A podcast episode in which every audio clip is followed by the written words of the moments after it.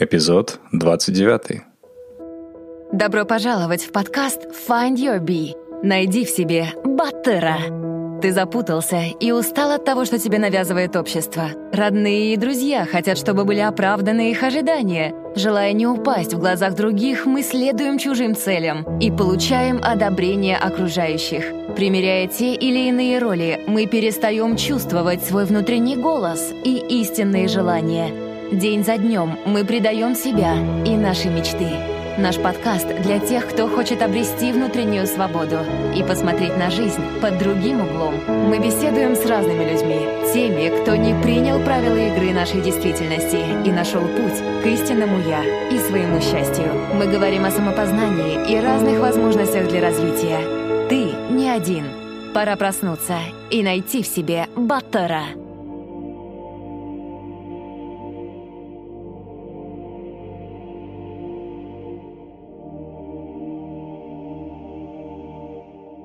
Всем привет, с вами Кайржан, и это подкаст Find Your Bee. Добро пожаловать всем тем, кто только что присоединился к нам. В подкасте мы пытаемся разобраться в себе, в обществе и во времени, в котором мы живем. Мы говорим открыто о своей боли, проблемах, дилеммах, тревогах и надеемся, что, делая это вместе, мы все преодолеем и войдем в новое десятилетие более здоровыми, зрелыми, свободными людьми и целостными личностями – Подкаст выходит на большинстве платформ. Это iTunes, в устройствах Apple, Spotify, YouTube, в приложениях Stitcher, Overcast, CastBox. Ну а в конце июня Google запустил основное приложение для прослушивания подкастов э, в Android. Называется Google Podcast.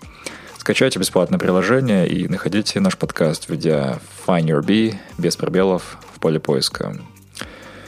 Но сегодня наш гость – это Мадим Амбетов, Мади является журналистом, колумнистом, консультантом в области пиар. Еще в старших классах школы Мади начал работать в журналистике. Поработал в главных изданиях страны, возглавлял журнал Time Out Almaty, соавтор книги бестселлера Excuse Me, Fuck Off. Но меня и многих из нас Мади в первую очередь покоряет своими постами на Фейсбуке, vulnerability, способностью открыто показывать свою ранимость и переживания, говорить о своей депрессии без цензуры говорить о дне сегодняшнем и называть вещи своими именами. Об этом мы поговорим сегодня, а, но прежде чем мы начнем, хотел бы также выразить благодарность Сабире Сережановой за подготовку и организацию этого интервью. Также спасибо большое Альнару Бемишу за создание потрясающего баннера Find Your Bee, который можете увидеть на сайте и во всех соцсетях. Итак, эпизод длится более полутора часов, но что не говорит Мади, то афоризм, так что слушайте и наслаждайтесь. А, Мади, здравствуйте. Здрасте. Спасибо, Мади, что согласились на это интервью. Я давно хотел с вами поговорить и давно слежу за вами. На самом деле я часто впадал в депрессии с самого детства и до сих пор иногда в них бываю. Меньше после появления семьи.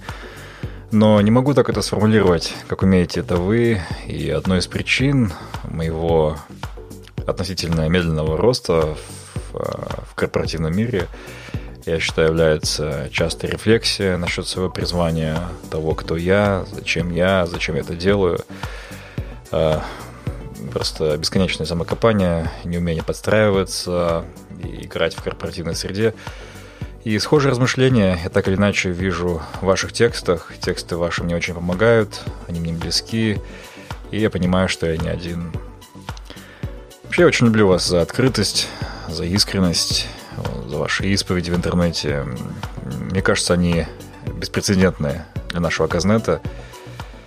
Но, возможно, наши слушатели э, вас не знают, Мади, и не могли бы вы вкратце для них рассказать, э, кем вы являетесь, э, чем вы занимаетесь и каково ваше главное достижение в жизни?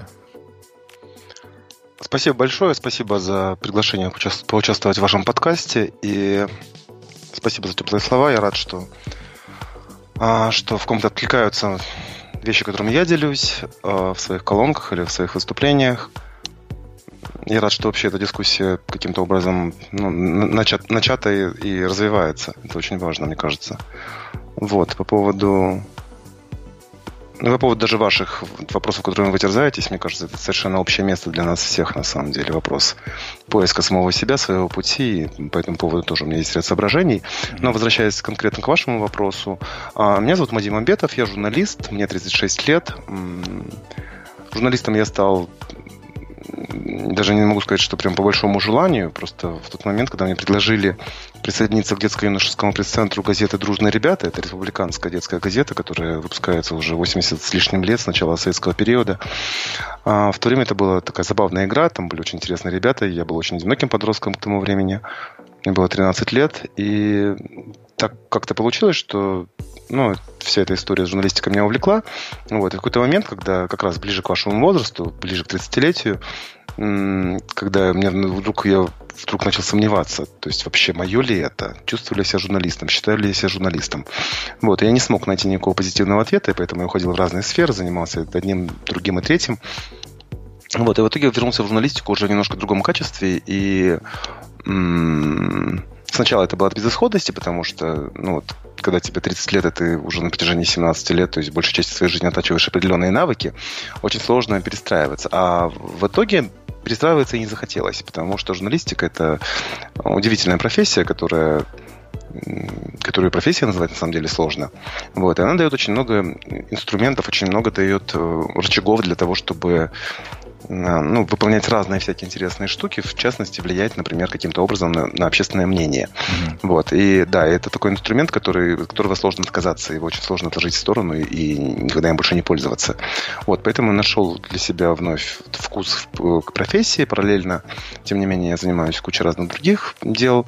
Но, если честно, сильно я себя не напрягаю, поэтому я занимаюсь кучей разных других дел очень медленно, очень неторопливо и без видимых результатов, но я надеюсь, что когда-нибудь они принесут свои какие-то плоды, все мои телодвижения. Uh-huh. Вот. А что касается достижения, это такой, знаете, сложный вопрос, э, Кайджан, да, потому что э, я бы сказал, что мои достижения, например, там то, что я одно время был бедным, потом стал относительно обеспеченным, потом опять там, вернулся достаточно осознанно в определенную бедность, да, но, будем честны, это, в общем-то, не сильные великие достижения, да, и, и в общем-то, на самом деле вся эта история связана с финансовым успехом, да, и с каким-то там карьерным успехом, это все колебания по вот, разным уровням пирамиды Маслоу. Mm-hmm. На самом деле нам не так много нужно, да, то есть и удовлетворение, которое приносит тебе, например, деньги и э, статус, да, это удовлетворение достаточно низменное, не очень прикольное. Mm-hmm. Если ты ну, то есть, если тебя интересуют какие-то... Если тебе если, если у тебя есть э, настойчивое ощущение, что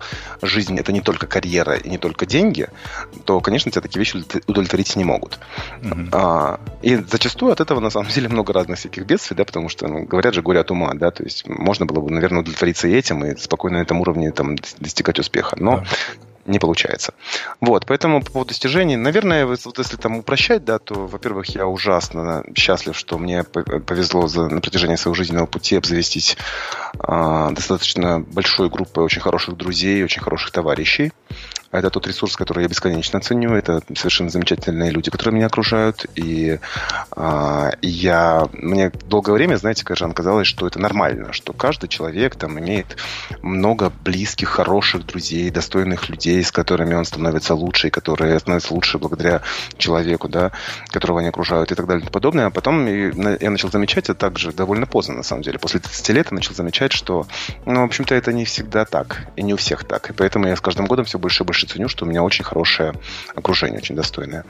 Вот. Это, это наверное, мое достижение, потому что все-таки дружба это тоже это усилие. Это начинается все достаточно естественно, да, то есть, но потом это, в этом надо вкладывать. Вот, это одно достижение. Второе достижение, это, причем я вот про второе достижение не так давно задумался, на самом деле. Я проводил панельную дискуссию с двумя очень талантливыми музыкантами на одном фестивале не так давно.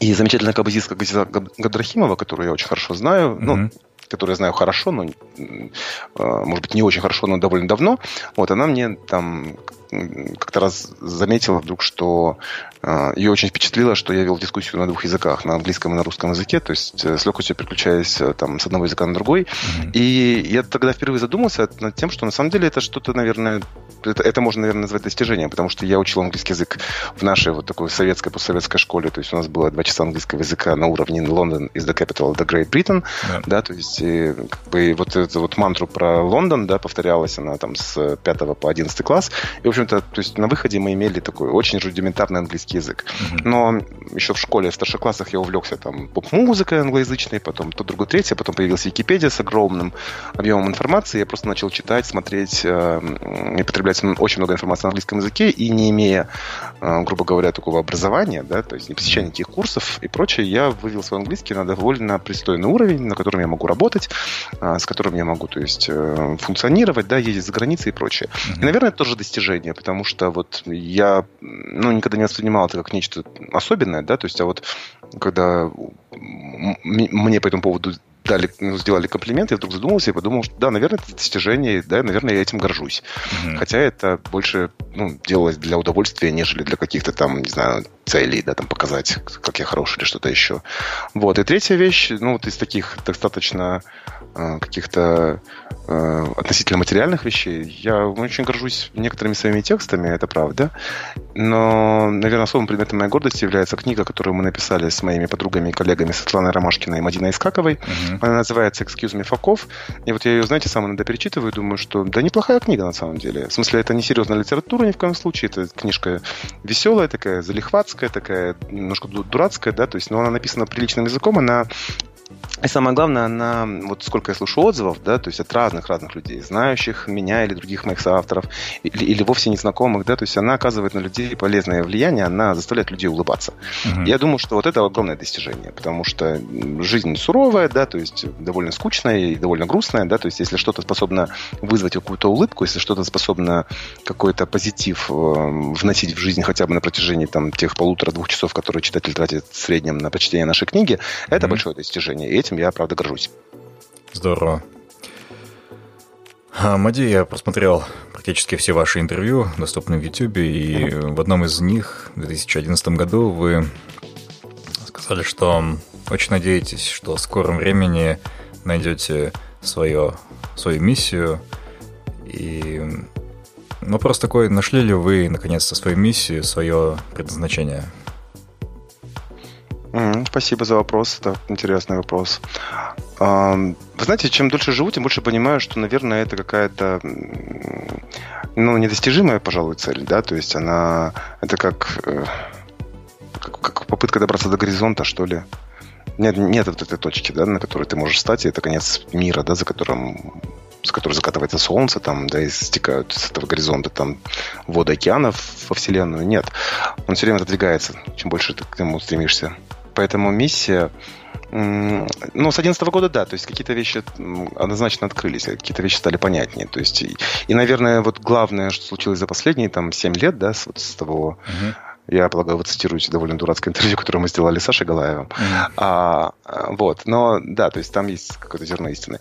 То есть я бы сформировал э, вот на данный момент то, что я могу назвать с натяжкой своей миссии, это то, что эм, так получилось, что вся моя жизнь меня привела вот к этой точке, где я являюсь публицистом, где я пишу тексты, где я делаю какие-то публичные выступления. А, так получилось, что там вот эти мои детские амбиции стать писателем, они, ну, частично реализовались в книге, которую мы вот выпустили, которую я только что упоминал, mm-hmm. да, то есть, и все это наводит меня на мысль о том, что у меня есть определенный, определенный очень небольшой, но какой-никакой рупор, да, при помощи которого я могу транслировать какие-то а, свои идеи о том, как мир должен, не знаю, меняться в лучшую сторону, что ли, да, и существует какое-то количество там слушающих людей, которые обращают внимание на вот эти вот мои э, там слова, да, или идеи, которые я транслирую. Причем, будем честны, они не оригинальные на самом деле, да, то есть они достаточно давно существующие, все эти вот некоторые истины, которые я проповедую, они довольно банальные и прописные, да, то есть, но никогда не мешает о них напомнить еще раз и еще раз. Mm-hmm. Вот, поэтому я думаю, что миссия моя части заключается в том, чтобы озвучивать какие-то вещи, потому что это очень важно. Потому что очень много, когда я пишу, даже в э, соцсетях, я получаю, то есть я пишу какой-то текст, фрагмент текста, пост, э, я не знаю, колонку или что-то еще, и потом я получаю очень интересную реакцию на протяжении уже нескольких лет, да, где люди пишут «Спасибо, что вы написали то, что мы думали». И, э, понимаете, это, это очень важная история, то есть э, я 23 года занимаюсь именно тем, что я стараюсь оттачивать свой язык, да, то есть mm-hmm. формулировать как можно более точно то, что я чувствую.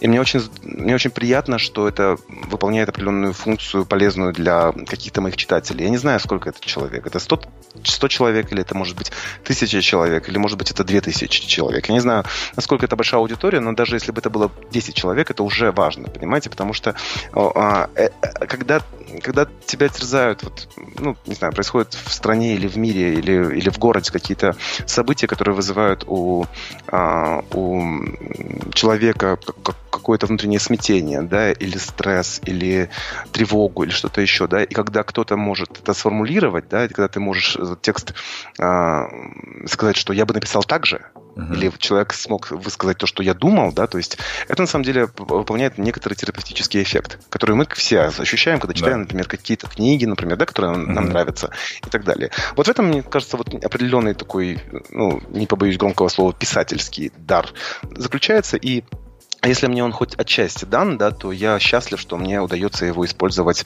как-то на пользу другим людям.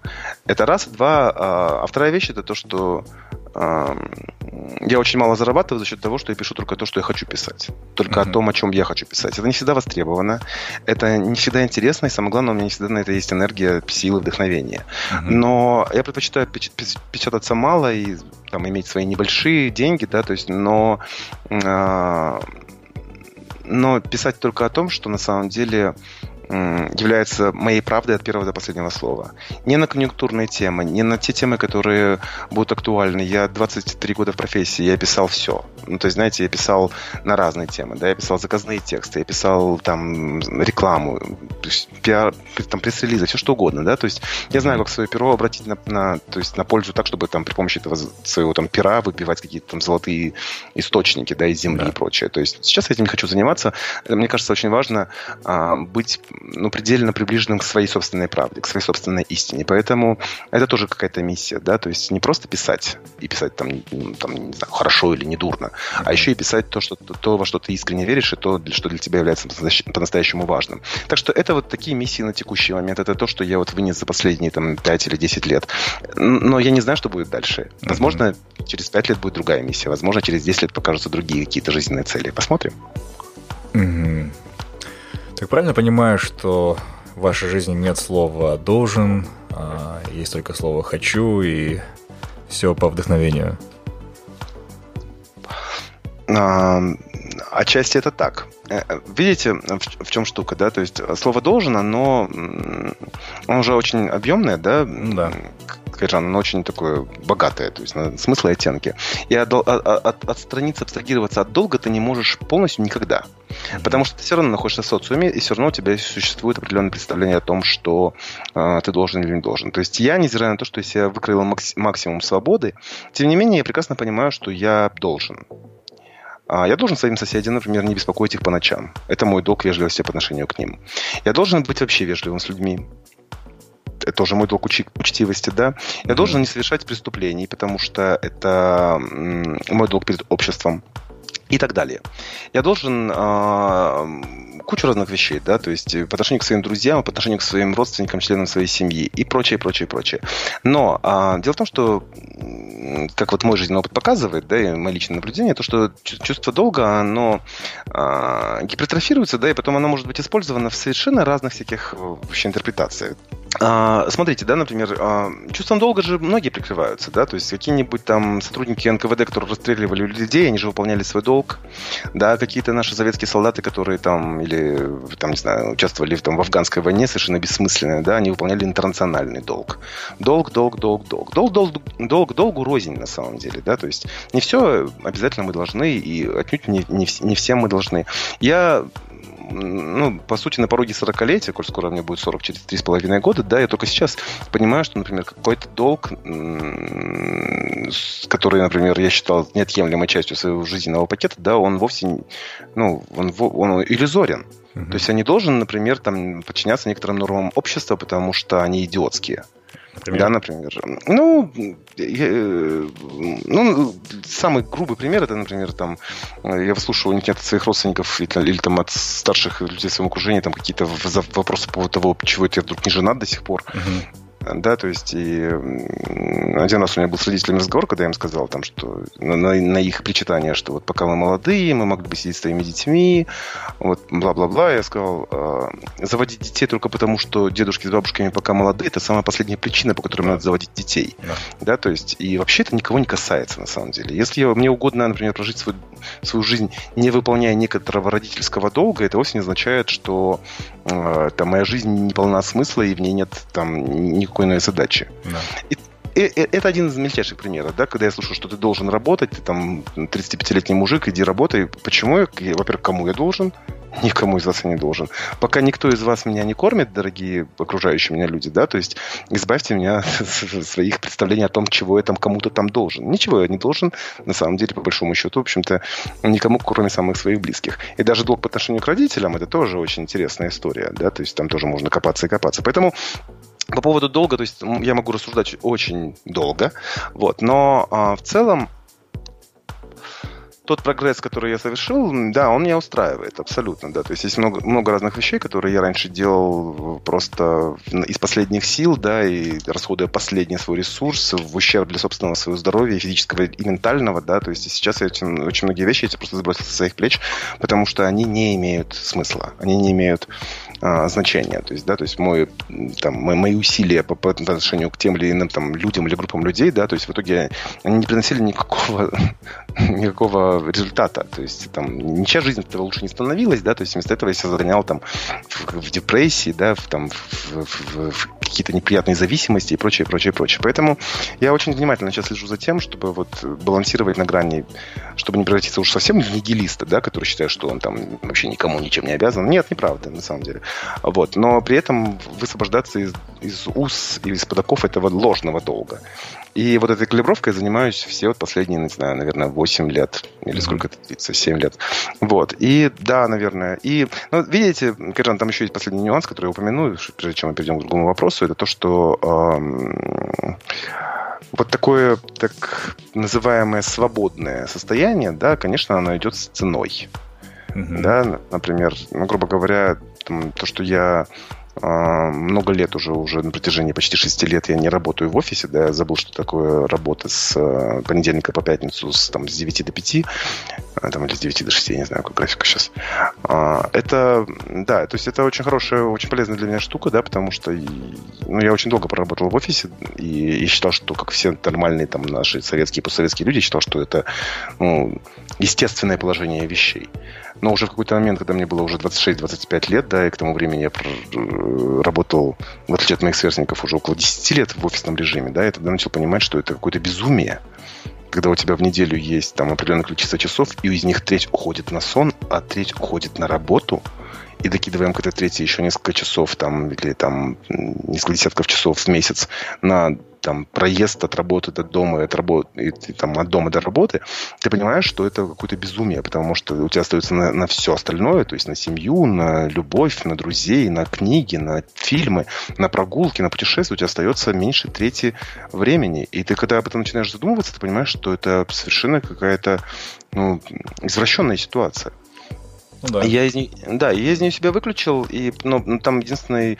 Но, но за это надо платить, конечно. То есть моя плата – это отсутствие стабильности, это регулярное, это регулярное безденежье, да, то есть это невозможность нормально планировать свою жизнь, да, то есть и так далее. Но, если честно, когда вот так вот взвешиваешь одно с другим, ты понимаешь, вот лично я для себя делаю вывод, что нет, я сделал правильный выбор. Uh-huh. Даже невзирая на то, что я всегда очень любил комфорт, стабильность, мне всегда очень нравилось иметь деньги, но я сейчас понимаю, что ну, не такой ценой. Uh-huh. Не ценой пропадания в офисе на протяжении трети своей жизни. Это безумно дорого. Понимаю. Остановись. Услышь себя и полюби себя. Find Your Bee. Подкаст о самопознании и личностной свободе. Подробнее на сайте findyourbee podster.com. А следующий вопрос такой, я надеюсь, я правильно его сформулирую. и, возможно, не имею сейчас права делать подобные предположения, но тем не менее. Вот вы быстро поднялись в журналистике, в очень молодом возрасте стали редактором журнала Time Out, но мое субъективное мнение – Довольно мало людей в этой среде, в нашей стране, находится на вашем уровне по уровню одаренности, публицистики, в написании текстов. И уйдя из журналистики, вам не обидно наблюдать за другими журналистами, иногда людьми посредственными, которые находятся на вашем месте сейчас и занимаются журналистикой. Опять же, это мое ощущение субъективное. Возможно, I'm not qualified да, делать такие выводы насчет чего-либо профессионализма. Но не обидно ли вам находиться регулярно в безденежье и видеть, как другие, может быть, не самые умные одаренные делают такую крутую карьеру? Спасибо большое, Каржан, за вопрос. На самом деле вопрос-то такой, он, он хитрый, он, потому что он касается кучи разных вещей, то есть и он ужасно интересный лично для меня, потому что я часто об этом думаю. Mm-hmm. Ну вот смотрите, во-первых, какая штука, да, то есть э, пробивные ребята существовали всегда. Когда я строил свою карьеру в конце 90-х годов, то есть э, существовали какие-то мои ровесники или ребята немножко старше, которые, э, которых я искренне считал менее одаренными, чем я, например, да, там, или менее, там, может быть, там, интеллектуально развитыми, да, и тем не менее они делали какие-то головокружительные карьеры и прочее.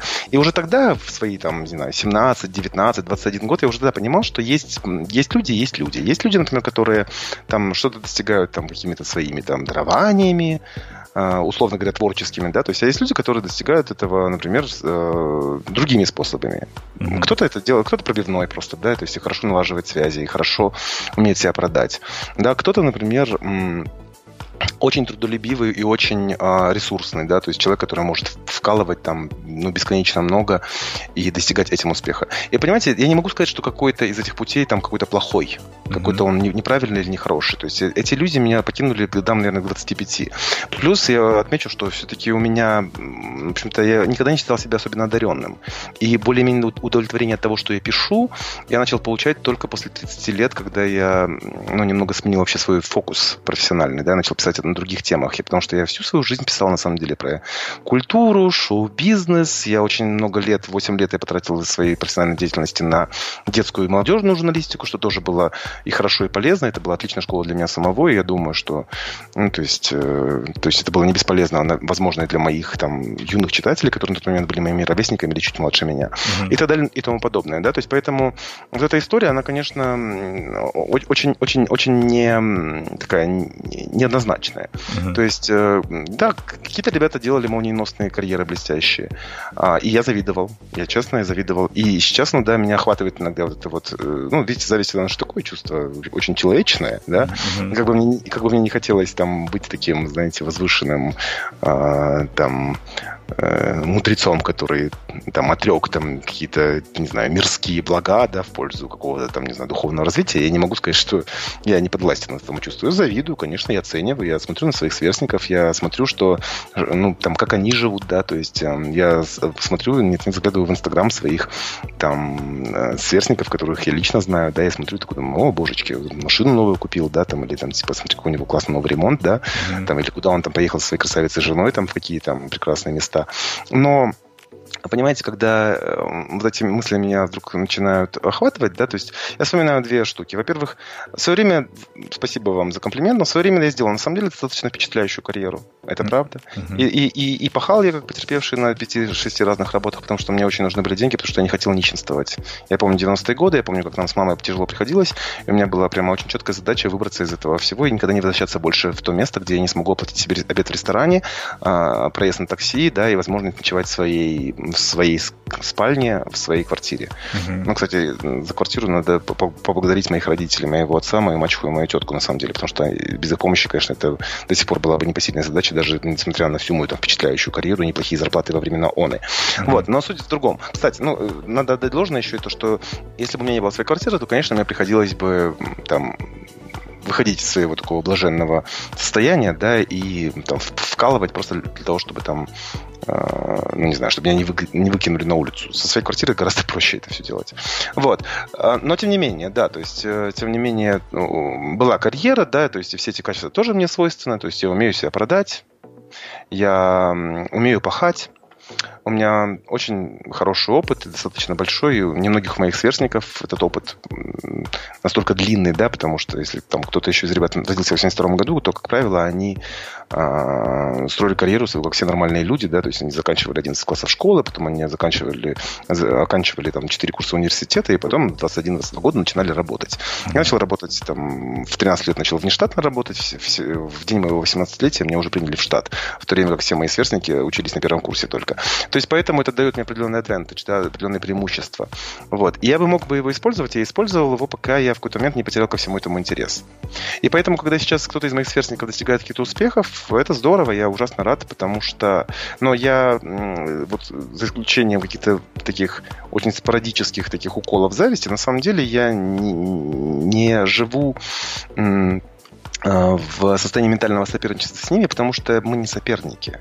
Uh-huh. А те вещи, которые их интересуют, те цели, к которым они бегут, они для меня не интересны.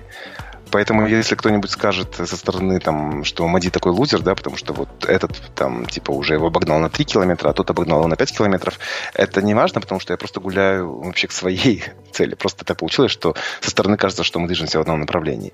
Вот и все. И э, это не делает меня ни лучше, ни хуже. Просто разные дороги. Угу. Говоря о дорогах, э, какая у вас цель вообще, Мади? Для меня публицистика это мои колонки, да, то есть мои там даже, даже в отчасти даже мой там Facebook, это даже не профессиональная деятельность, а скорее деятельность литературная, творческая, что ли. Да, то есть и творчество, как бы это вот не звучало бы напыщенно, да, творчество это огромная душина, это огромный, и опять же, это очень мощный терапевтический э, инструмент и механизм, да. И я прекрасно помню, когда я писал сам для себя. То есть я главредствовал в тайм-ауте, я целый день занимался тем, что я там писал сам текст, я редактировал бесконечное количество других текстов. Uh-huh. Потом я разбирался с фоторедакторами, да, то есть мы обсуждали там, какие фотографии покупать, не покупать. Потом сидел в студии, разбирался с дизайнерами, да, то есть разговаривал с корректорами, да, то есть, там, ну, короче говоря, это была полноценная работа, которая занимала не, не, и не 8, и не 10 часов в день. Вот, но я потом приходил домой, я открывал бутылку пива и начинал писать для себя. Uh-huh. Сначала какое-нибудь рассказа, стихотворение, что-то еще. И это приносило мне несказанное удовольствие. Это, это, это, это удовольствие, его больше не с чем сравнить.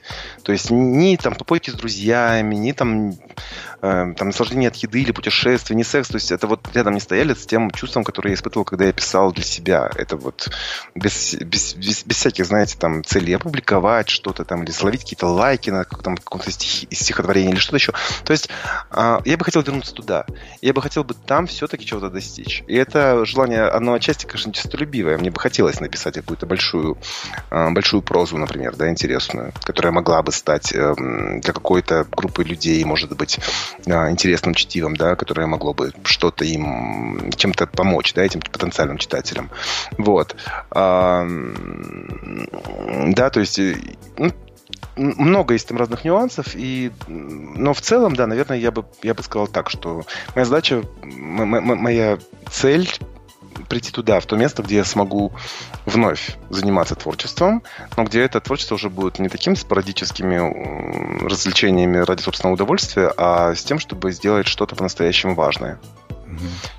И мне хочется верить, что я где-то уже на пути к этой цели. Здорово. А, Мадин в одном из выступлений, точнее, в выступлении на TED Talks вы говорили, что, цитирую, депрессия — это лучшее, что со мной случилось. Не могли бы вы пояснить немного для наших слушателей? Ага. Да, я от этих слов не отрекаюсь, на самом деле. А, там немножко давайте, Кажан, уйдем в, ну, в один из предлагаемых механизмов депрессии. Да? То есть депрессия, по сути, это как бы это нарыв Угу. Нарыв это какой-то, не знаю, фурункул или какая-то опухоль, да, то есть а механизм физиологический у этих всех процессов, да, он примерно одинаковый, да, то есть в организме скапливаются определенные токсины, да, то есть определенные неработающие там молекулы или клетки, да, которые потом собираются в этом нарыве в виде какого-то гноя или что-то еще, да, то есть и вот он должен прорваться, да, потому что если он не прорывается, значит он превращается, там, там разные могут быть формы, он там может превратиться там в там такое-то уплотнение, да, или, да, не знаю, да. или, или дать сепсис, или что, ну, там, короче говоря, то есть от всего этого дела можно в итоге помереть совершенно да. спокойно. Вот. И поэтому депрессия это хорошая история, которая позволяет тебе э, остановиться, Потому что депрессия реально останавливает, it stops you on your tracks. То есть она заставляет тебя остановиться просто потому, что ты уже не можешь ничего. Ты не можешь сбегать никуда, потому что мы все время сбегаем от своих проблем куда-нибудь. В работу, трудоголики, в бухло, алкоголики, да. там, в игры, там, игроманы, да, там, людоманы, как угодно, да, то есть мы все время стараемся себя отвлечь. Да, многие люди уходят, например, там, в, в опеку, там, заботу о своих детях, да? да. Кто-то уходит в заботу о своих родителях и так далее и тому подобное. Это можно длить, длить и длить.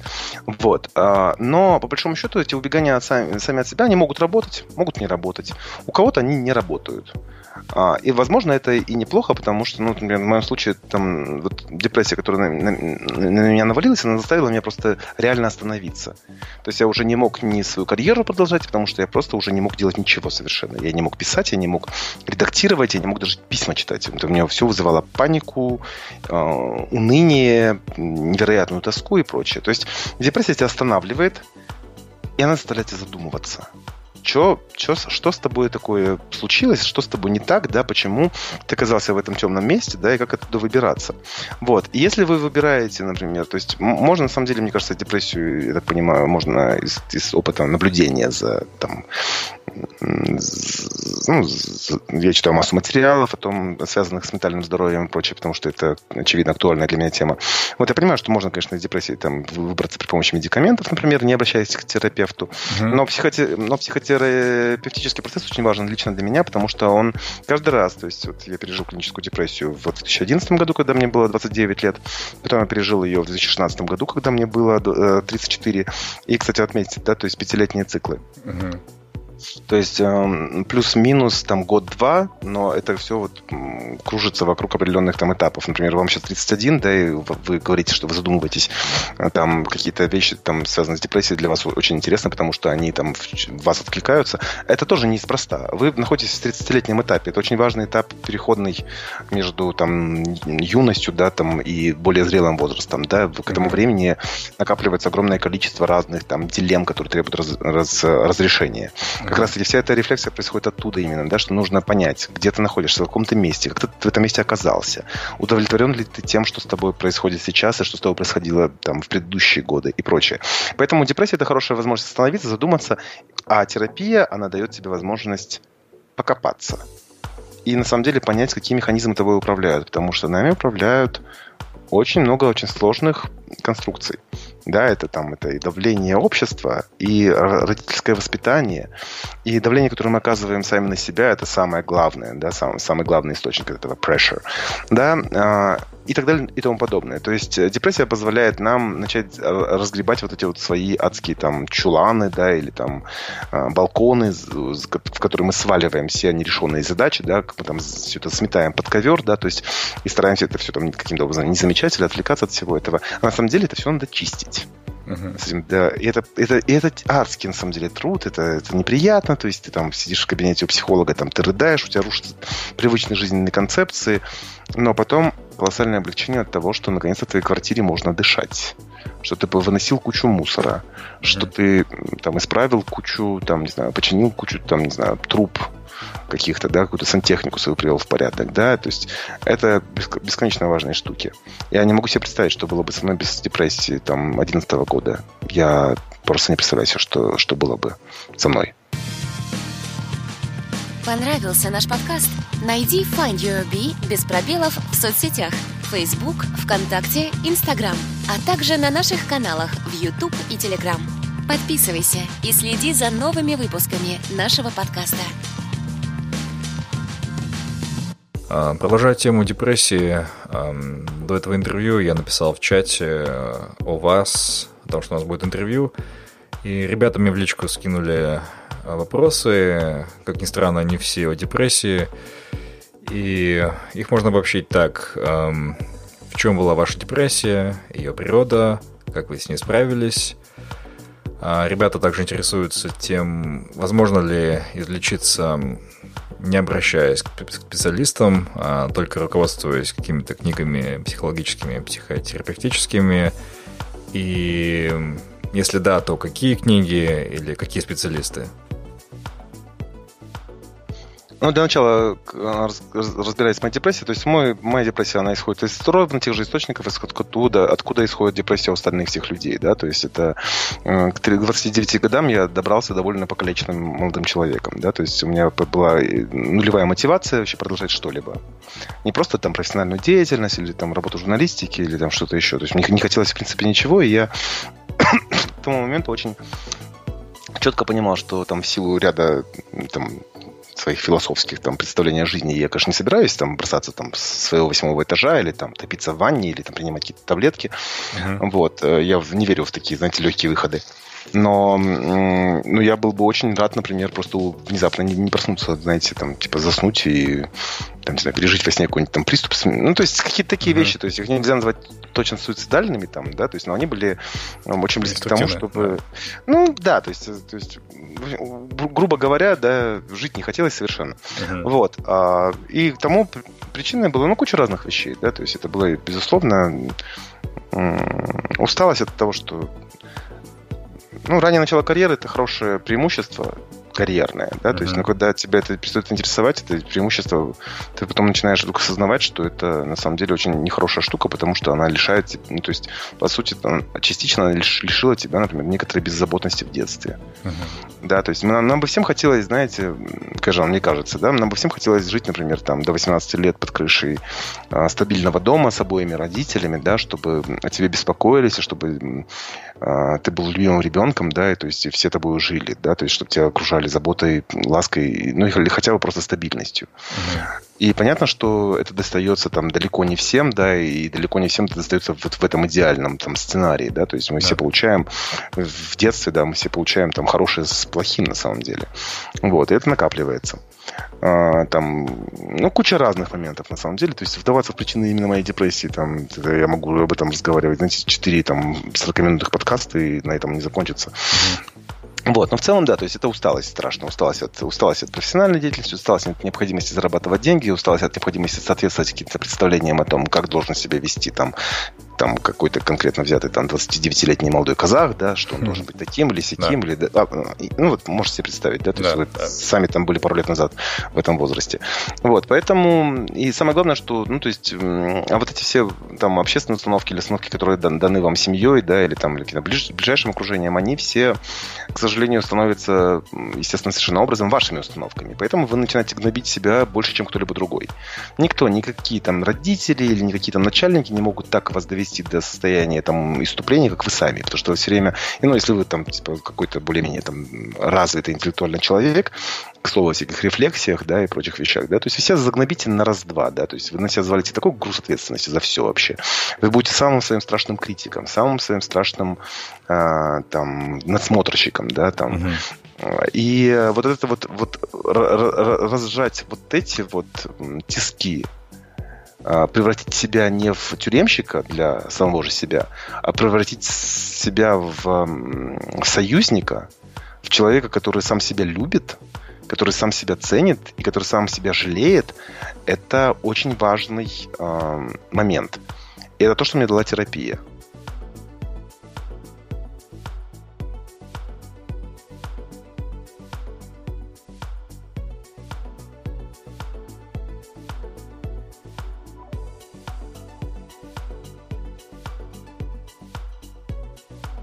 Я не знаю, если честно. У меня нет э, панацеи, у меня нет какого-то развернутого ответа. То есть, например, того, как можно э, вы э, там излечиться от депрессии при помощи, например, читая просто психологов.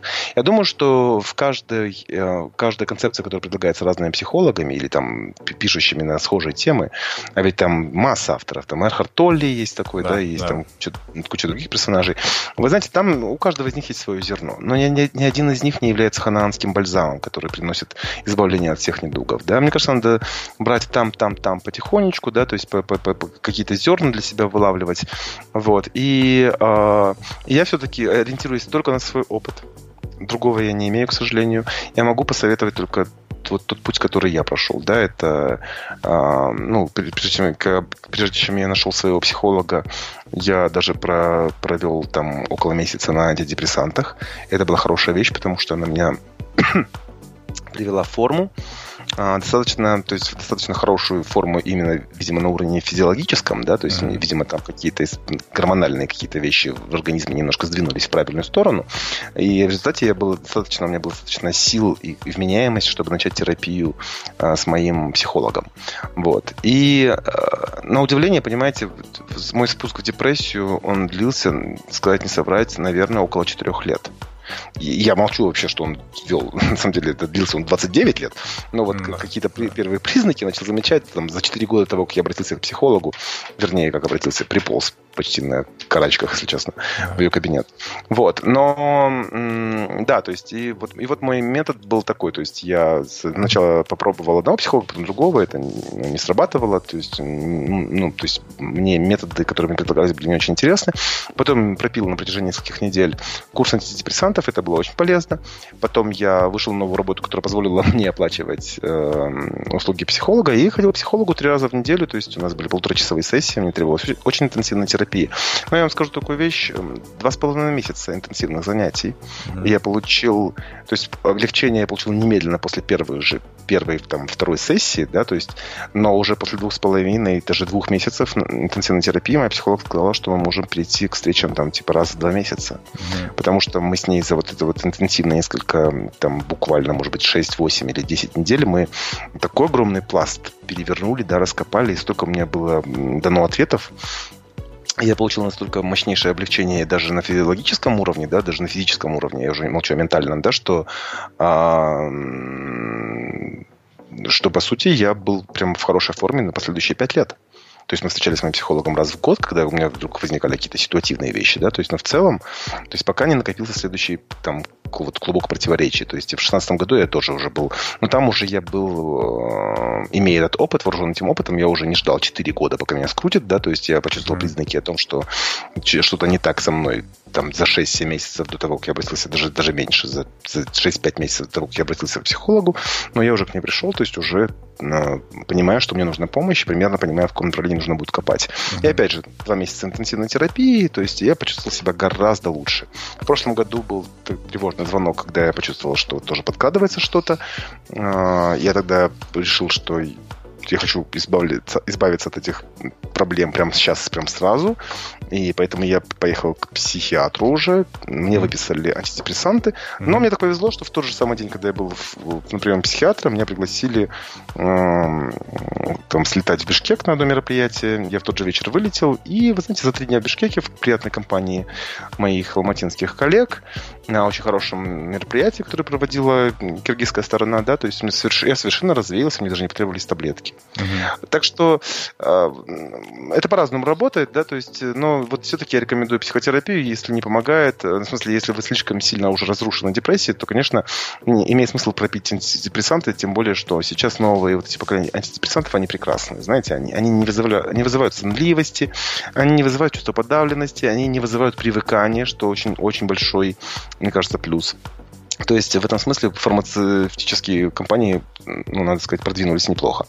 Вот. Э, и но единственная вещь, которую я скажу, да, что вот э, для меня было большим, очень неприятным открытием в 2016 году, что в 2017, да, в прошлом году, что, скорее всего, я, ну, клинический больной, да, то есть, что у меня будут эти вот обострения каждые 5 лет, uh-huh. и что каждую, там, условно говоря, каждый там конец зимы, начало весны у меня будут эти эпизоды случаться. И это было ужасно, ну, печальное открытие там в свое время, да, потому что у меня, знаете, возникло такое чувство обреченности, что ну все, я пропал, да, то есть это, получается, хроническая история, которая, от которой я, наверное, не избавлюсь никогда. Но вы знаете, депрессия имеет, ну, когда вы уже с ней знакомитесь, хотя бы как минимум со своей депрессией, личной своей депрессией, вы с ней знакомитесь поближе, mm-hmm. она превращается в, знаете, в соседа, который, с которым, ну, можно уживаться. Mm-hmm. На удивление. Да. Посоветуйте для наших слушателей какой-нибудь центр специалиста, не знаю, ресурс какой-то в Казахстане, который поможет э, в депрессиях?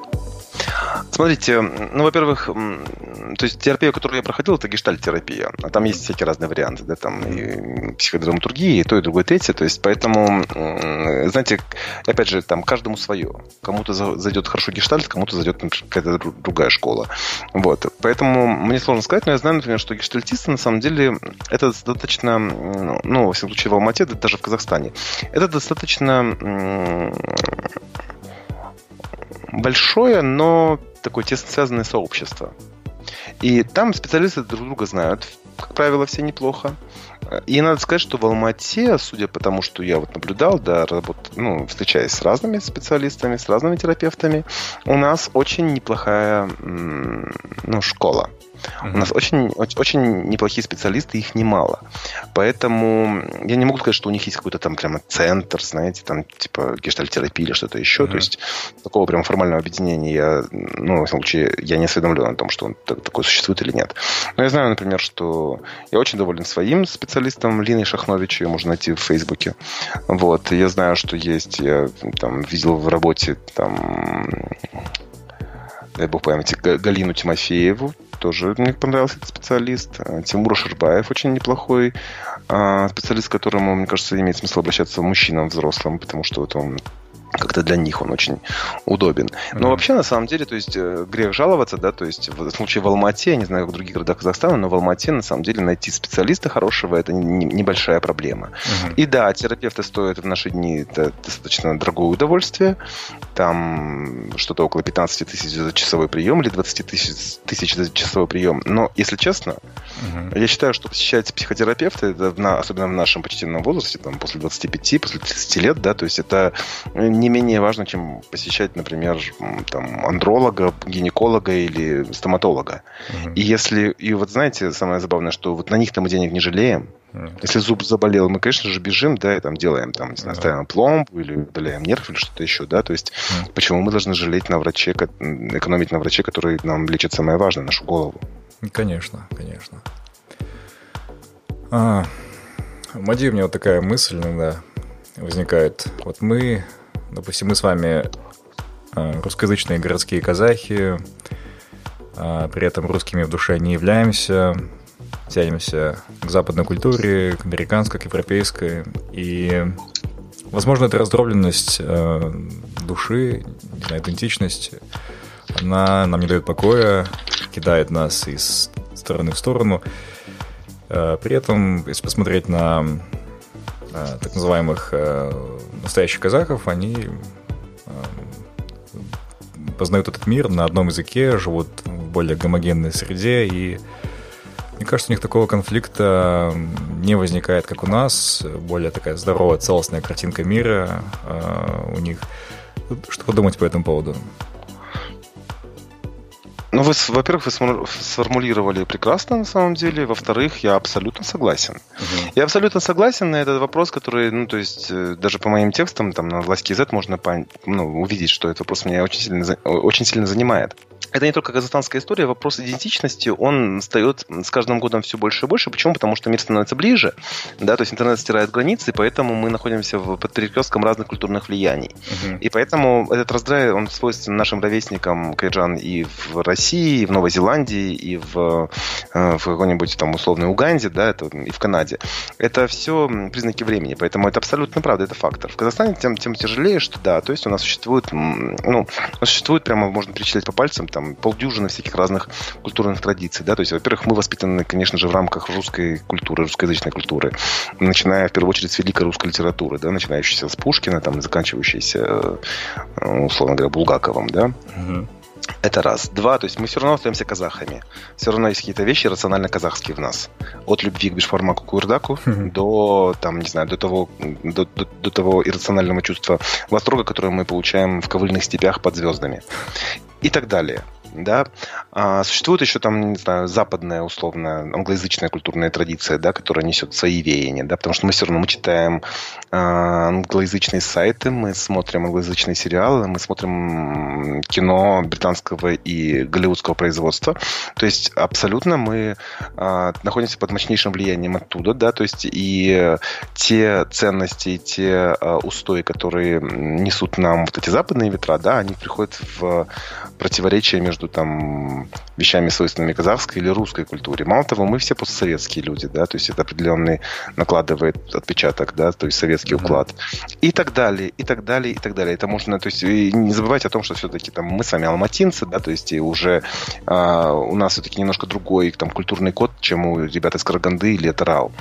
И это можно множить и множить тому примеры. Да? То есть в итоге сознание превращается на самом деле в такую раздробленную совершенно мешанину разных всяких культурных влияний, да, разных социальных укладов, разных представлений о том, что хорошо, что плохо. Кроме того, еще, еще раз напоминаю о том, что мы самые худшие для себя судьи и самые худшие для себя палачи. Да? То есть мы себя гнобим за то, что мы недостаточно казахские, что мы недостаточно знаем родной язык, там не интересуемся родной культурой, и это подпитывается еще и снаружи, потому что существует определенное совершенно давление, да, там, от государства до разных общественных групп о том, что там ты должен там, быть каким-то там, каким, каким-то там, э, видишь ли, идеальным казахом, да, то есть я даже в свои 30 с лишним лет выслушивал поучения от э, продавцов, продавцов в магазинах, от таксистов о том, как мне надо там на каком языке мне разговаривать или думать, но знаете, когда тебе уже за 30, ты уже можешь сказать, сказать, идите в жопу, пардон. Ну да. Ну, ну правда, ну, в смысле, я такой думаю, это милая девочка младше меня, которая, ну, у которой всех талантов хватило знать язык, который, которым она и не могла не владеть, потому что у нее дома только на казахском разговаривали, и она работает в магазине, и она будет сейчас меня поучать, как мне а, надо себя чувствовать или кем мне надо быть, это, это какое-то тоже безумие, да? Вот. Поэтому я долго по этому поводу тоже терзался, пока я не понял, что а, от чего это, Кайжан, мы с вами стесняемся-то? Ну, я уже перестал мы... стесняться. А, но тут даже, знаете, вопрос даже в чем? Мы весомая группа, нас минимум миллион. На самом деле нас, наверное, миллионов пять. А может быть, нас на миллионов шесть в Казахстане. Людей, которые знают русский язык лучше, чем казахский, при этом являются этническими казахами. Да, или там или родились в Казахстане, если это там русские или белорусские или украинские ребята, да, то есть и они для них точно так же, там, не знаю, песня Атамикен Розрымбаева также для них звучит как родная, да, то есть, но они не владеют языком mm-hmm. и так далее. Почему мы должны чего-то вдруг стесняться? Мы очень крупная группа с интересами, которые нужно считаться вообще-то. То есть, да, мы русскоязычные казахи, да, мы асфальтные казахи. Да, мы носители разных культурных там наследий. Ну и шикарно. Вообще-то мы самая крутая группа, если уж на то пошло.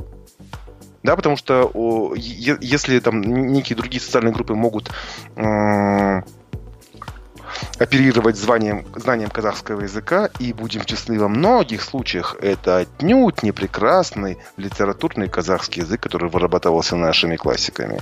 Это достаточно бытовой язык, очень сильно испорченный там русизмами, да. Uh-huh.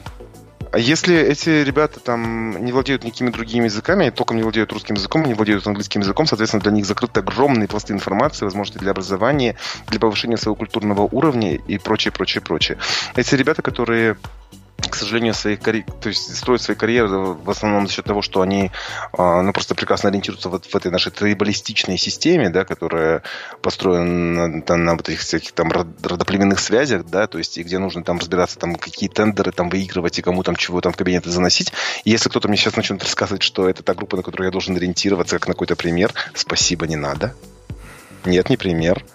А наша с вами прослойка, да, то есть мы достигаем успехов, потому что на, на, у нас, ну, то есть возможности даже для получения информации больше, для получения образования больше, потому что мы владеем там и русским, и английским языком, а это огромные, это огромные миры информации, да, то есть поэтому а, я долгое время там что-то стеснялся и как-то там чувствовал себя у, каким-то там не таким, да, а сейчас я подумал, нет, нифига, надо просто понять, что мы уже имеем свою идентификацию. Мир не такой, что есть русские, которые в России живут, да, то есть и типа валите к ним, если вы не владеете казахским языком. И там настоящие казахи, которые там живут в Казахстане и с которыми ты должен там слиться в едином порыве и превратиться в одного из них. Да нет, нифига. Мы отдельная совершенно социальная группа, с которой, которая на самом деле, возможно, и потащит страну на своих горбах в, в прекрасное будущее. Поэтому, да, это, это добавляет к нашим ментальным там, проблемам а, определенную порцию груза, да, то есть, но комплексовать по этому поводу я лично больше не намерен. Хватит. Угу. Остановись. Услышь себя и полюби себя. Find Your Bee. Подкаст о самопознании и личностной свободе. Подробнее на сайте findyourbee.com.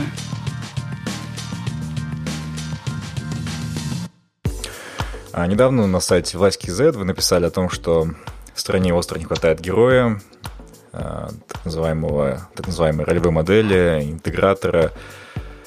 А, и вообще вы кого-то приметили сегодня среди нас, кто наиболее близок к этой роли? Я вас понял. Смотрите, моя ролевая модель это любой честный и хорошо знающий свое дело казахстанец. Угу. Серьезно, если ты честный человек, если ты а, делаешь свою работу хорошо, качественно и с интересом, то ты, моя ролевая модель, ты мой герой. Вот не больше, не меньше. Я вам скажу такую вещь. Если бы Нурсултан Абишевич Назарбаев ушел бы а, там, с поста президента, там, когда по Конституции должен был это сделать в 98 или 99 году, угу. да, он был бы моим героем номер один. Если бы не было да. вот этого всего 30-летнего управления, да, если бы он делал то, что он говорит, да, то есть... Я прекрасно понимаю мотивацию, почему Елбасы остался у власти и так далее, но то, что сейчас происходит, это уже безумие, да, то есть... И поэтому я считаю, что вот чувак пропустил свой шанс попасть в анналы истории и стать реально там Ататюрком для казахов, да, то есть, ну, если честно, в могилу ты все свои богатства не унесешь, да, а вот свою посмертную славу надо ковать при жизни. И, к сожалению, чувак упустил свой шанс, да. А э, с таким сияющим солнцем на нашем небосклоне, как президент Республики Казахстан, какие могут быть большие герои? Нет больших героев. Могли бы быть какие-то космонавты наши, но они там задвинуты в тень давно. Мог бы быть Лжас Амарханович э, Сулейменов, но то же самое, он удален из публичного поля довольно давно. А, господина Шаханова я не владею языком, я просто не понимаю, в чем его, в чем его суть, чего он хочет. А Монтай, кажется, смехотворен, да, то есть куда двигаться. Я очень ну, правда. То есть вот ты просто начинаешь перебирать, да, те, кто э, из молодых, там, например, звезд шоу-бизнеса никого нет, потому что они делают свое дело, ребята, да, то есть там и Кайрат Нуртасы, и Баян Лагузовы, да, то есть это hard-working people, безусловно, знающие, то есть, но я не совсем понимаю, какой там, какой там высокий месседж-то подается, какой там, где там зерно какое-то вот очищенное от там, материального достатка, да, то есть от каких-то э, от, от, от, вот от поп-эстрадной шелухи, да, то есть вот, пока не различаю. А для меня, например, большим ориентиром всегда была и достается Роза Конышевна Рымбаева, потому что, ну, я знаю эту артистку на протяжении многих лет, да, то есть со своего, по сути, рождения, да, то есть я вижу, что это человек, который, во-первых, она реально честная, Угу. Она мега профессионал, она пашет как потерпевшая просто, да, то есть это человек, который, а, ну, который заслуживает всяческого уважения, тем более учитывая ее судьбу, что она осталась довольно молодой женщиной с двумя детьми, вдовой, да, то есть без мужа, которого она боготворила и так далее и подобное. Вот Роза Рымбаева, наверное, одна из моих героев. И так, если покопаться, конечно, можно быть разных. Я, я считаю, что Слава Абрамов, мой дорогой друг и владелец власти, да, то есть я считаю, что он герой, потому что он делает серьезную журналистику в Казахстане, делает ее на собственные свои деньги, а денег у него он никакой не сын и не друг олигархов, да, то есть он это все вытаскивает из своего кармана, да, то есть и вот продолжать это все делать на протяжении многих лет в состоянии перманентного финансового кризиса, да, это mm-hmm. героизм.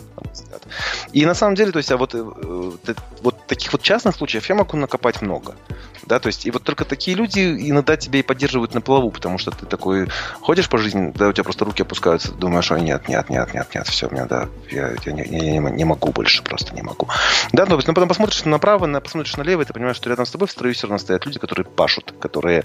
А, и, и, и пашут не обязательно там, типа, они там работу какую-то бесконечную делают. Нет, над собой трудятся, над окружающим миром, да, то есть есть много людей, которые делают кучу разных штук, то есть не, а, не получая за это никакого даже, не то что денег, даже признания особого не получая. Вот Светлана Спатарь, например, очень многие вещи делает по там, реорганизации города Алматы, да, то есть какие по своим примерам показывает, что можно, можно на самом деле, да, то есть что-то там, не знаю, ставить э, там, под контролем держать какие-то безумные там распространения парковок, да, или неправильные разметки улиц, да, там расположение пешеходных переходов и прочее. То есть человек делает свое дело. Много ли знают Светлану Спатарь людей в Алмате? Я думаю, немногие.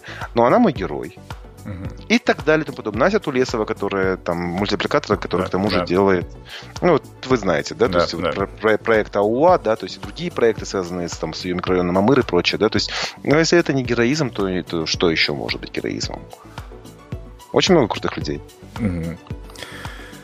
Возможно ли для вас, Мади, быть обеспеченным в Казахстане, при этом заниматься своим любимым делом?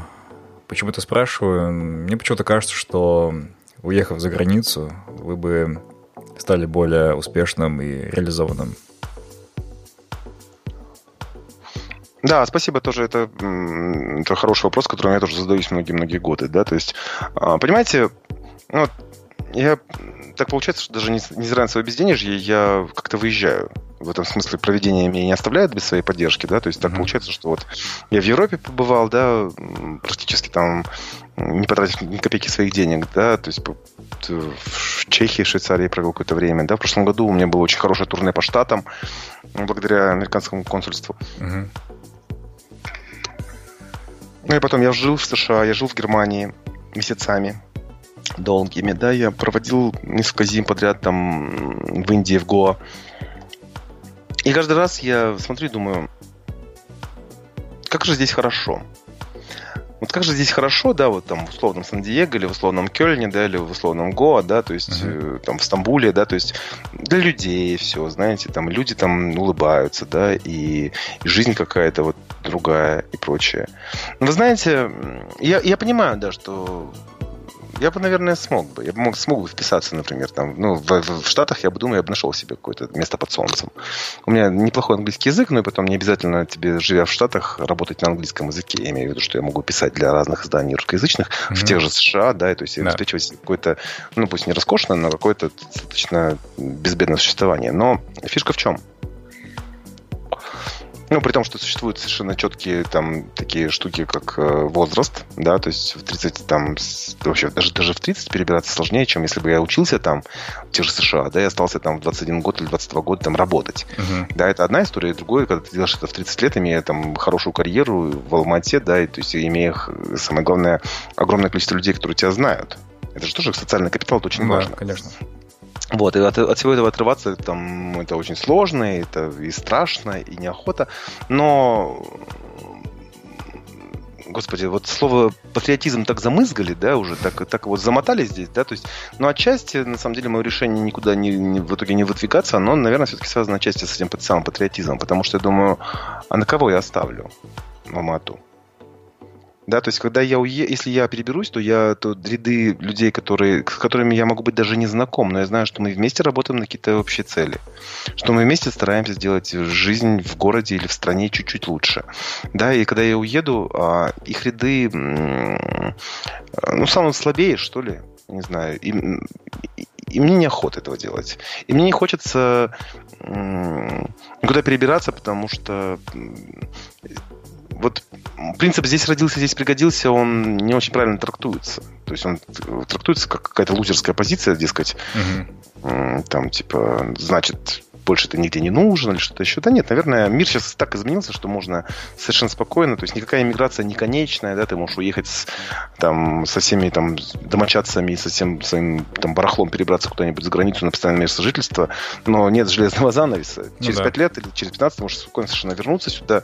Я не исключаю для себя возможности а, когда-нибудь уехать за границу и жить там долгое время. Хотя я бы хотел приехать в Алмату, умереть здесь и быть похороненным на Кентае со своими э, прародителями. Да. Вот.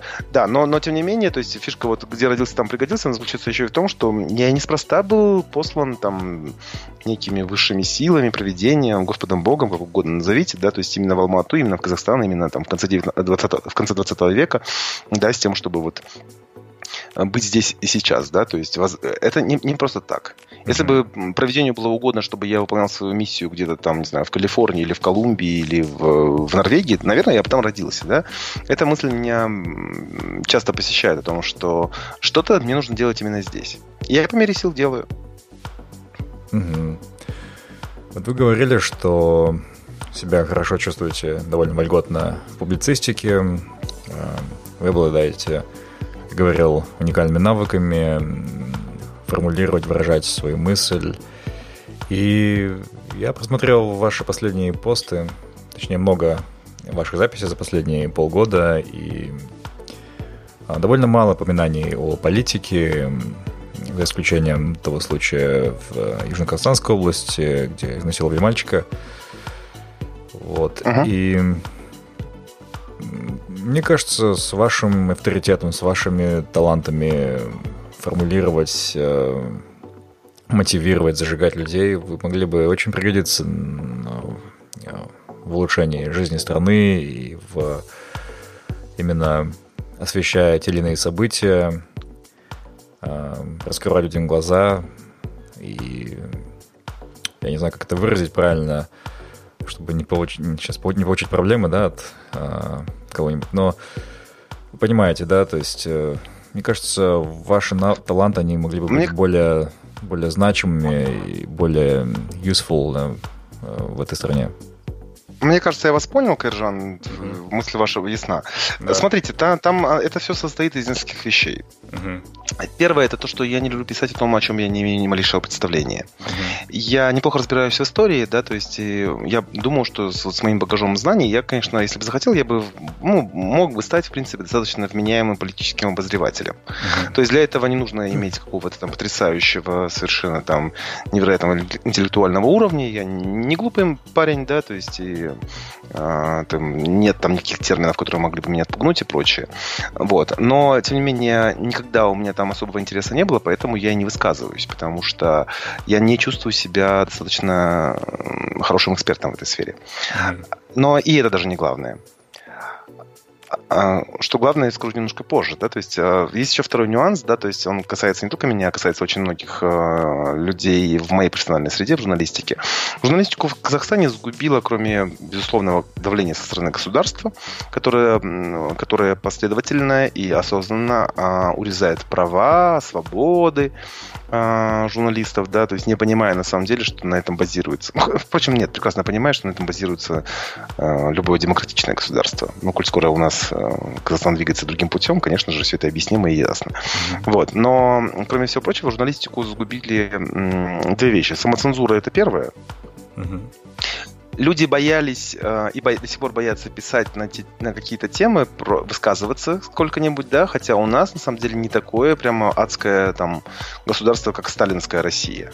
Uh-huh. Да, то есть не так у нас прям все страшно на самом деле. И очень многое можно, потому что Проблема в том, что вот предел этого можно не всегда понятно, коль скоро большинство моих коллег и, наверное, отчасти включая меня самого, даже не суются туда, потому что не суются проверить пределы этого можно, потому что, ну, все боятся, все боятся потерять свой, там, не знаю, кусок хлеба, там, свою какую-то, там, ощущение безопасности, потому что в стране, в принципе, ощущения безопасности нет. Mm-hmm. Коль скоро тебя могут сбить на, на машине, там, да, какие-нибудь сыновья чьи-то, да, то есть, и потом ты, ну, даже твои, там, потом, там, твои, не знаю, наследники или твои родственники даже не смогут там добиться ни правосудия, ни каких-то даже адекватных, там, не знаю, выплат за твою гибель под да. колесами чьей-то машины. Это раз.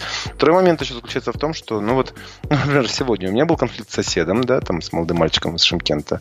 Угу. И вот в этом конфликте, понимаете, там, пытаешься с человеком разговаривать, да, о чем, ну, то есть просишь его не выставлять мусор в подъезд, да, то есть он угу. тебе начинает тебя матом крыть. Да. И понимаете, но мне 36 лет, я же не буду с ним драться. Угу. Хотя я, я, ну, я элементарно тяжелее. Конечно, я мог бы его там, ну, схватить там за, за горло, потрясти немножко. Но это нелепо. Мы, мы не звери же, да, и, то есть мы делегировали право на насилие государству. Mm-hmm. Поэтому я звоню в полицию с тем, чтобы сообщить им, что вот такой инцидент имел место, да, то есть я хотел бы понять просто, что мне, ну, какой вообще курс действий выбрать.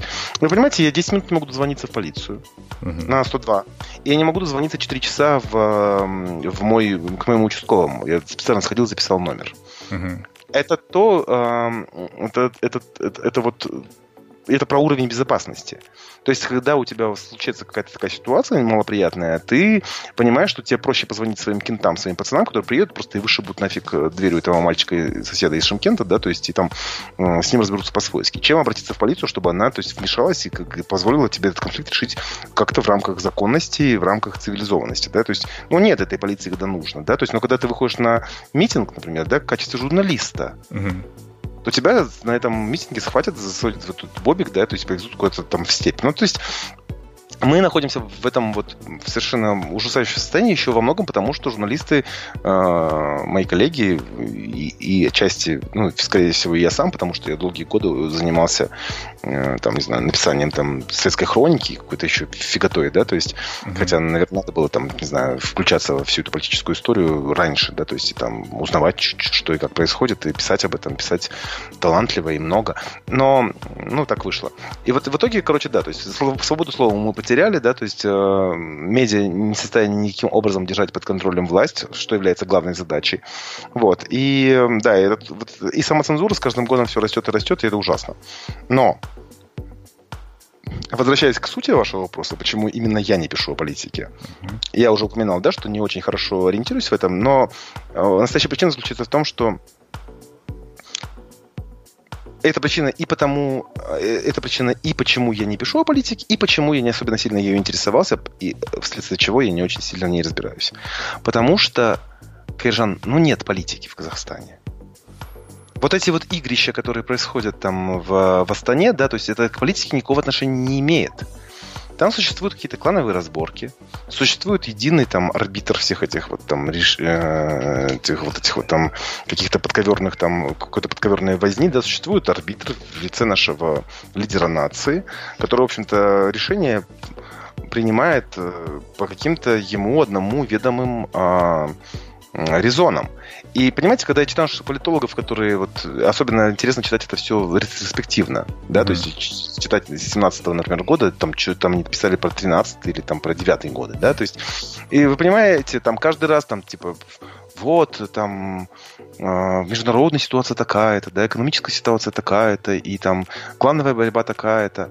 Но когда ты потом все смотришь, да, там сравниваешь то, что происходило в мире, и потом там любой анализ ситуации там сопровождается прогнозом на будущее. И когда потом это все, ну, ретроспективно с этим всем ознакомливаешься, понимаешь, что э, мы объясняем, пытаемся рационально объяснять те вещи, которые, в общем-то, ну, происходят достаточно, ну, то есть по каким-то неведомым совершенно, на самом деле, э, нам, ну, причинам. И поэтому мне неинтересно писать про политику. Потому что, если бы у нас была политическая борьба, если бы были бы там равносильные партии, да, которые боролись бы за там, преобладание в правительстве, да, если бы существовали независимые политические фигуры, поверьте мне, Кайжан, я бы был бы там бы прямо, я бы там рылся бы во всем этом с таким же удовольствием, как свинья в апельсинах. Mm-hmm. Уж не знаю, не самое красивое сравнение, конечно. Но я, я, я бы наслаждался этим. Потому что мне ужасно, например, я, я с дичайшим просто интересом наблюдал за, там, за праймерис, за выборами в США.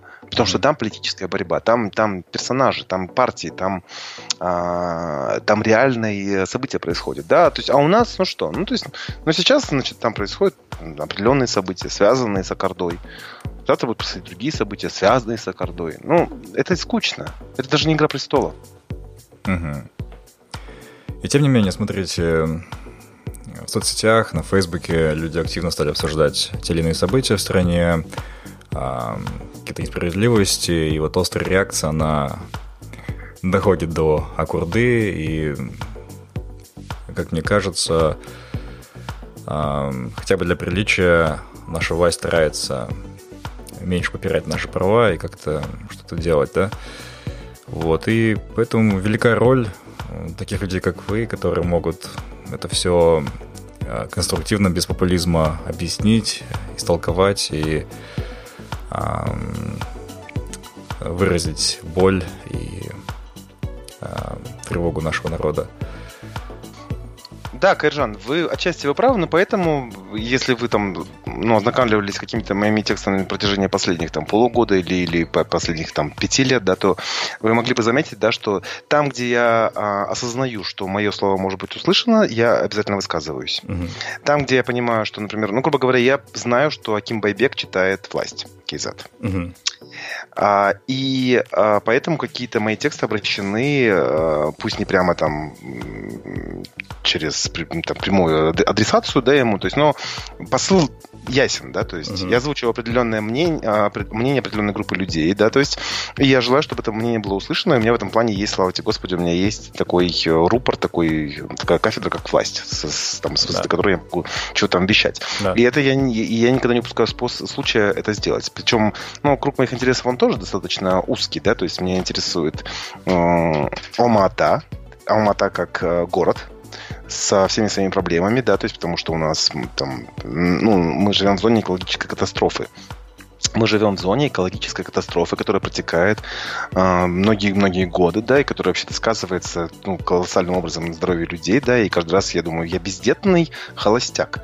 Суицидальный, по сути, временами. Да? То есть, если да. там меня моя судьба не сильно тревожит, я сам скуриваю там две с половиной пачки сигарет в сутки, да, то есть, но когда я вижу, что безразлично совершенно к этой экологической катастрофе, к этой ситуации люди, которые растят своих детей, маленьких этих бедных алматинцев, которым там годик или 6 месяцев, или 5 лет, или 10 лет, да, у которых уже астма, уже куча аспираторных заболеваний, да, которые страдают от онкологии в таком юном возрасте, которые страдают от черепного давления, внутричерепного давления, да, от аллергии mm-hmm. бесконечных, да, то есть я думаю, вы люди, вы должны там не знаю, на митинги собираться, потому что ваши дети задыхаются, умирают в этом городе. Они буквально умирают. Посмотрите там на, э, не знаю, на воззвание там Уржан Саин и других благотворительниц, да, которые там спасаем такого в этом младенца. Ты думаешь, да. если бы в этом городе не было такого ада и Израиля, да, то, наверное, эти дети просто бы не заболевали бы этими жуткими диагнозами.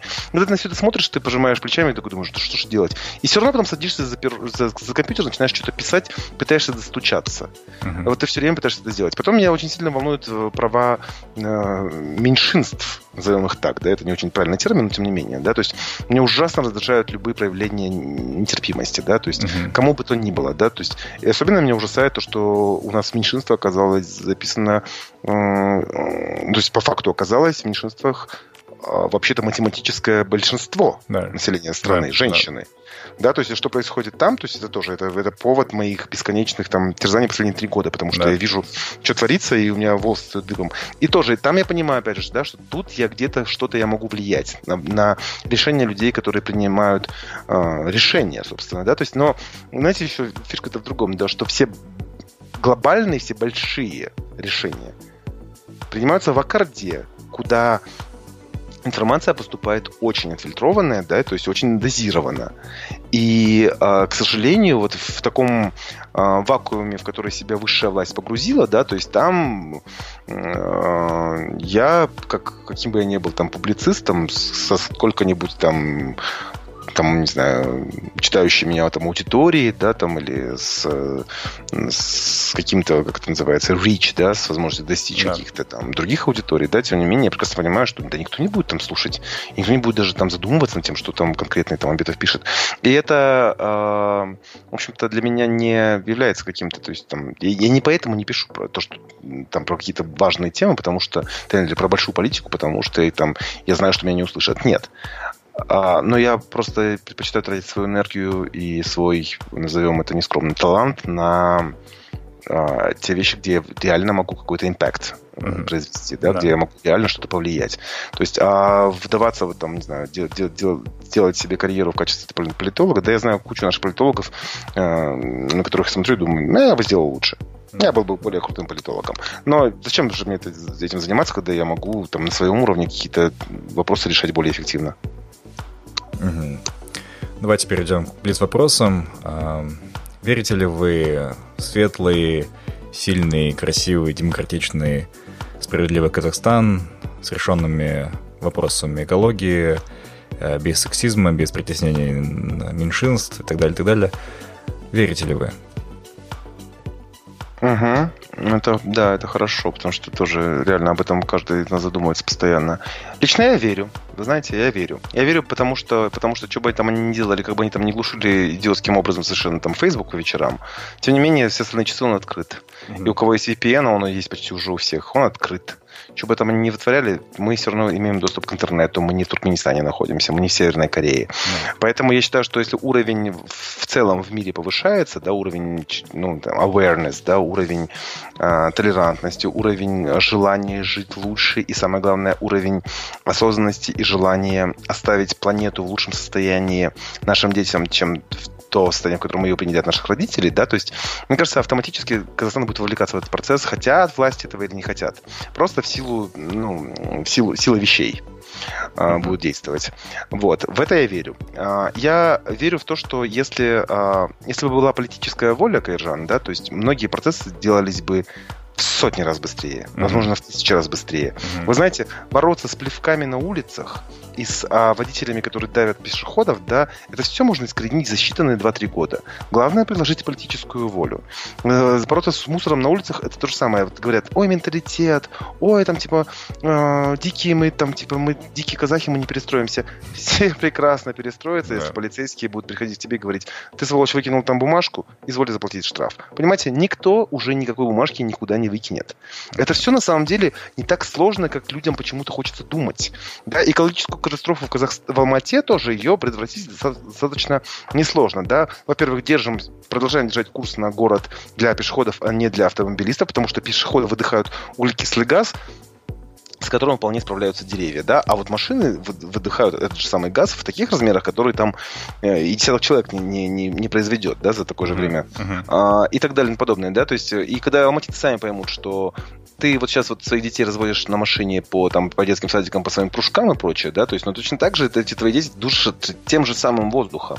Лучше ты стань пораньше, да, и там, не знаю, потратить больше немножко на это времени, да, то есть развези их на общественном транспорте. Это, конечно, важно, чтобы нормальный общественный транспорт, безусловно. Да, да. Вот, но, а, то есть, э, но твои дети будут дышать более безопасным воздухом и так далее и тому подобное. То есть там очень много в головах людей находится. То есть существует, безусловно, вопрос политической воли, но существует еще и огромная инерция мышления в самих, а, в самих алматинцах, в самих казахстанцах. Вот. Но я думаю, что, конечно, многие вопросы можно было бы решать гораздо быстрее, и поэтому, возвращаясь к вашему вопросу о политике, я думаю, что вот я пока еще не чувствую такой в себе, там, не знаю, уверенности, там, в ближайшие, может быть, год-два, но я думаю, что, знаете, Кайржан, все чаще, чаще приходит мне в голову такая мысль, что я, может быть, если сам не ломанусь в политику, то как минимум я буду очень сильно поддерживать тех в моем окружении, а, которые могли бы и которые должны бы пойти в политику, потому что мы, знаете, мы слишком долго, особенно наше поколение, слишком долго э, держалось за этот лозунг наших родителей. Типа, политика – это грязное дело. Да. При, приличный человек в политику не пойдет. Слушайте, Классно, молодцы. Да, политика грязное дело, да, в политику приличный человек не пойдет. Ну и не пошли в политику приличные люди. А, где, а кто пошел, полюбуйтесь, где мы живем и какая у нас политика, да, поэтому да. давайте-ка мы уже менять на наше мышление, на нашу парадигму, да, и давайте-ка мы пойдем, приличные люди, пойдем в политику и попробуем посмотреть, может быть, она в руках приличных людей, политика-то и превратится в не такое грязное дело. Да, да. А вот еще вопрос, который уже, по-моему, всех достал, тем не менее, может, его беру скоро. Представьте, вы встретили самого себя, Мади 16-летнего, 18-летнего. Что бы вы ему сказали, зная его будущем, что бы посоветовали? О, господи, Кайжан, я мечтаю прямо об этой встрече. Я бы сказал, пацан, не... не ну, мы же прилич... ну, все же мы свои люди, я бы сказал, пацан, не ссы, давай это самое, делай вот это, это, это, короче, не, не трусь.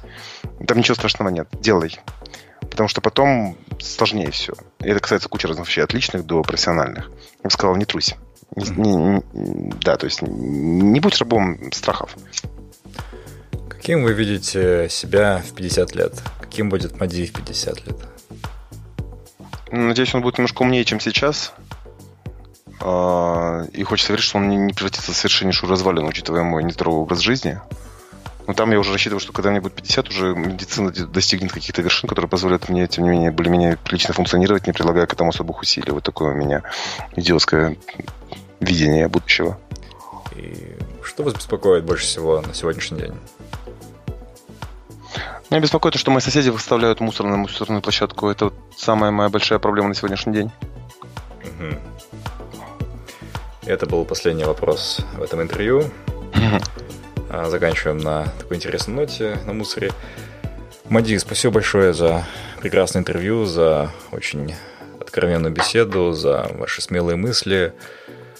Пожалуйста, продолжайте писать, продолжайте нести истину в массы и желаю вам прекрасного эмоционального настроя и творческих успехов. Спасибо.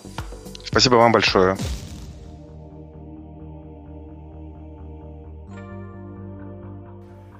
Ребята, спасибо за внимание. Данный эпизод можно обсудить в чате Телеграма, ссылка в описании. Как вы знаете, подкаст уже выходит более года, делается он как хобби, в него вложено много любви, много ресурсов и времени. И ваш искренний фидбэк и понимание нами того, что наши беседы, дискуссии находят отклик в сердцах слушателей, питает нас, заряжает и не дает останавливаться. Пожалуйста, расскажите о подкасте своим друзьям и коллегам. Расскажите и покажите, что такое подкаст и как им пользоваться, и, возможно, о нем узнает тот, кому он действительно нужен и поможет. А также в нашем медиапространстве казахстанском вышел новый подкаст от Ларисы Пак, называется «Ежедневный смысл, смысл от Ларисы Пак». Я его начал слушать и получаю огромное удовольствие от ее бесед с интересными гостями. Ссылка также будет в описании. Слушайте и подписывайтесь. И последнее. Э, ожидаем брейк, э, паузу в месяц в связи с тем, что я ухожу в отпуск. Эм, вы нас, пожалуйста, подождите и хорошо проведите остаток лета. Всем пока.